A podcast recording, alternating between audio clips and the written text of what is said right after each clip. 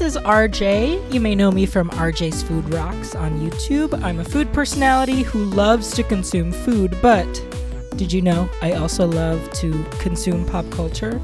So, this is why we're here. This is The Popsicle, a new podcast where I combine my love for TV, movies, music, books, gaming, literally anything from pop culture. uh, with my love of creating new and fun recipes to try. So each episode, my guest and I will feast on a new piece of pop culture.